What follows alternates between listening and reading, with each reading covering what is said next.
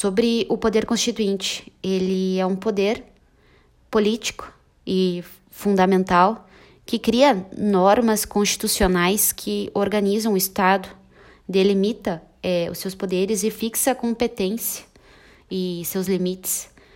Com relação à origem, a doutrina defende, conforme Alexandre de Moraes, que foi é, precursor do, do estudo do poder constituinte, a obra O que é o Terceiro Estado, do Emmanuel Joseph Sayas o poder constituinte é, e o poderes constituintes. Ele fez então uma diferenciação sobre os dois, dizendo que o povo é o legitimado do poder constituinte originário, do poder constituinte. É, desculpe. Com relação à natureza, discute-se se o poder constituinte ele é um poder de direito para uma concepção justnaturalista o poder constituinte ele é pautado no direito natural, já para um já para uma teoria, pelo um viés do positivismo jurídico, o poder constituinte ele seria um poder de fato e político que ele retira o próprio é, fundamento de validade da, na Constituição e ele precede ao próprio direito. Então, não se baseia em nenhuma norma jurídica precedente, por isso que ele é de fato. Com relação à Constituição brasileira de 1988, a titularidade é do povo, conforme o parágrafo único do artigo 1 todo o poder emana do povo, que o exerce por meio de representantes eleitos ou diretamente nos termos desta Constituição. Considera-se povo, então, um grupo de pessoas que possuem um vínculo jurídico político com o Estado. Esse vínculo jurídico político é denominado de nacionalidade. Já a nação está ligada a critérios de culturais, linguísticos. É um conceito mais restrito. Com relação à classificação do poder constituinte, a doutrina classifica poder constituinte originário e poder constituinte derivado poder constituinte originário ou denominado de primeiro grau, primário, genuíno. Já o derivado de segundo grau, secundário. Poder constituinte derivado, ele ainda se subdivide em um poder constituinte reformador, reforma a Constituição, a obra constitucional, e o decorrente é a instituição de coletividades. É o poder constituinte é, derivado decorrente dos estados, do Distrito Federal, e há também o poder constituinte derivado revisional, no caso brasileiro, da revisão constitucional cinco anos após a promulgação, que aconteceu em 1993.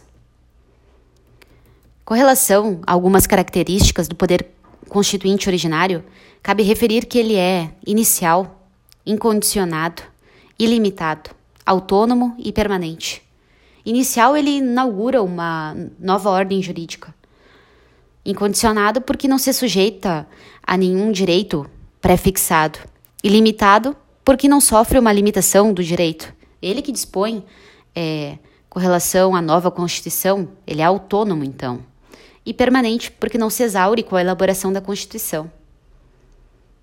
Com relação a ser uma forma de manifestação é, o poder constituinte originário, ele é manifestado pelas assembleias constituintes ou convenções, ou no caso de uma outorga, no caso é uma usurpação do poder constituinte do povo. Aconteceu na época da ditadura, em 1967 e 1969, que a Constituição foi outorgada, imposta. Com relação ao poder constituinte derivado, ele é um poder de direito juridicamente estabelecido, condicionado, está sujeito a um processo especial previamente estabelecido pela Carta Magna. E limitado, a Constituição lhe impõe severas limitações. O poder reformador é de emendas, alterações pontuais. Poder de revisão, o revisional, como já falado, destinado à alteração global e geral por meio de formalidades até mais simples do que concernentes às emendas constitucionais. No entanto, foi autorizado uma única vez e numa data pré-estabelecida.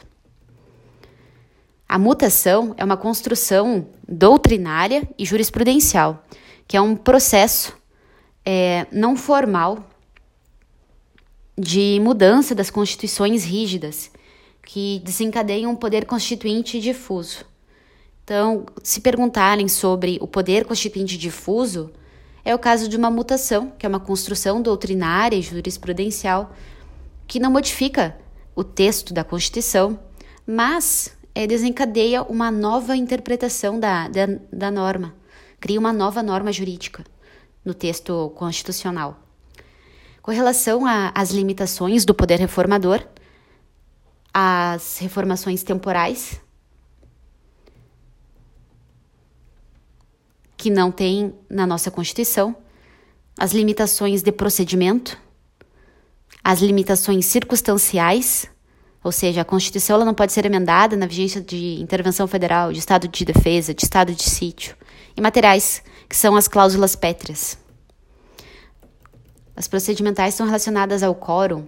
É, depois eu vou ler ali, vou, vou direto no, no artigo 60. Com relação às cláusulas pétreas, não será objeto de deliberação a proposta de emenda tendente a abolir a forma federativa de Estado, o voto direto, secreto, universal e periódico, a separação dos poderes e os direitos e garantias individuais. O que é proibido é a desnaturação do núcleo essencial, Há limitações materiais implícitas. Princípios fundamentais. Impossibilidade de revogação do dispositivo que veda a reforma. Teoria da dupla revisão. Como se fosse uma limitação da limitação. É o artigo 60, parágrafo 4. Com relação ao poder constituinte decorrente, é, vige a regra da simetria, as constituições estaduais devem guardar simetria com o modelo constitucional federal, em virtude da observância cogente pelos Estados-membros da Federação. A lei orgânica do Distrito Federal ostenta a natureza material de uma Constituição estadual. Já as leis orgânicas municipais, elas são subordinadas às constituições do Estado e não à Constituição Federal poder constituinte e direito adquirido. É, no poder constituinte originário, não há direito adquirido contra a Constituição. Já no poder constituinte derivado, tem-se um direito adquirido que não pode ser atingido por emenda. Com relação ao poder constituinte e controle de constitucionalidade, não cabe controle de constitucionalidade em face de normas constitucionais originárias, o Supremo Tribunal Federal não adota a teoria de normas inconstitucionais originárias de Otto Bischoff. Mas pode-se afirmar a inconstitucionalidade de uma emenda à Constituição, caso ela seja tenha a finalidade de burlar, abolir algum direito previsto na, nas cláusulas pétreas.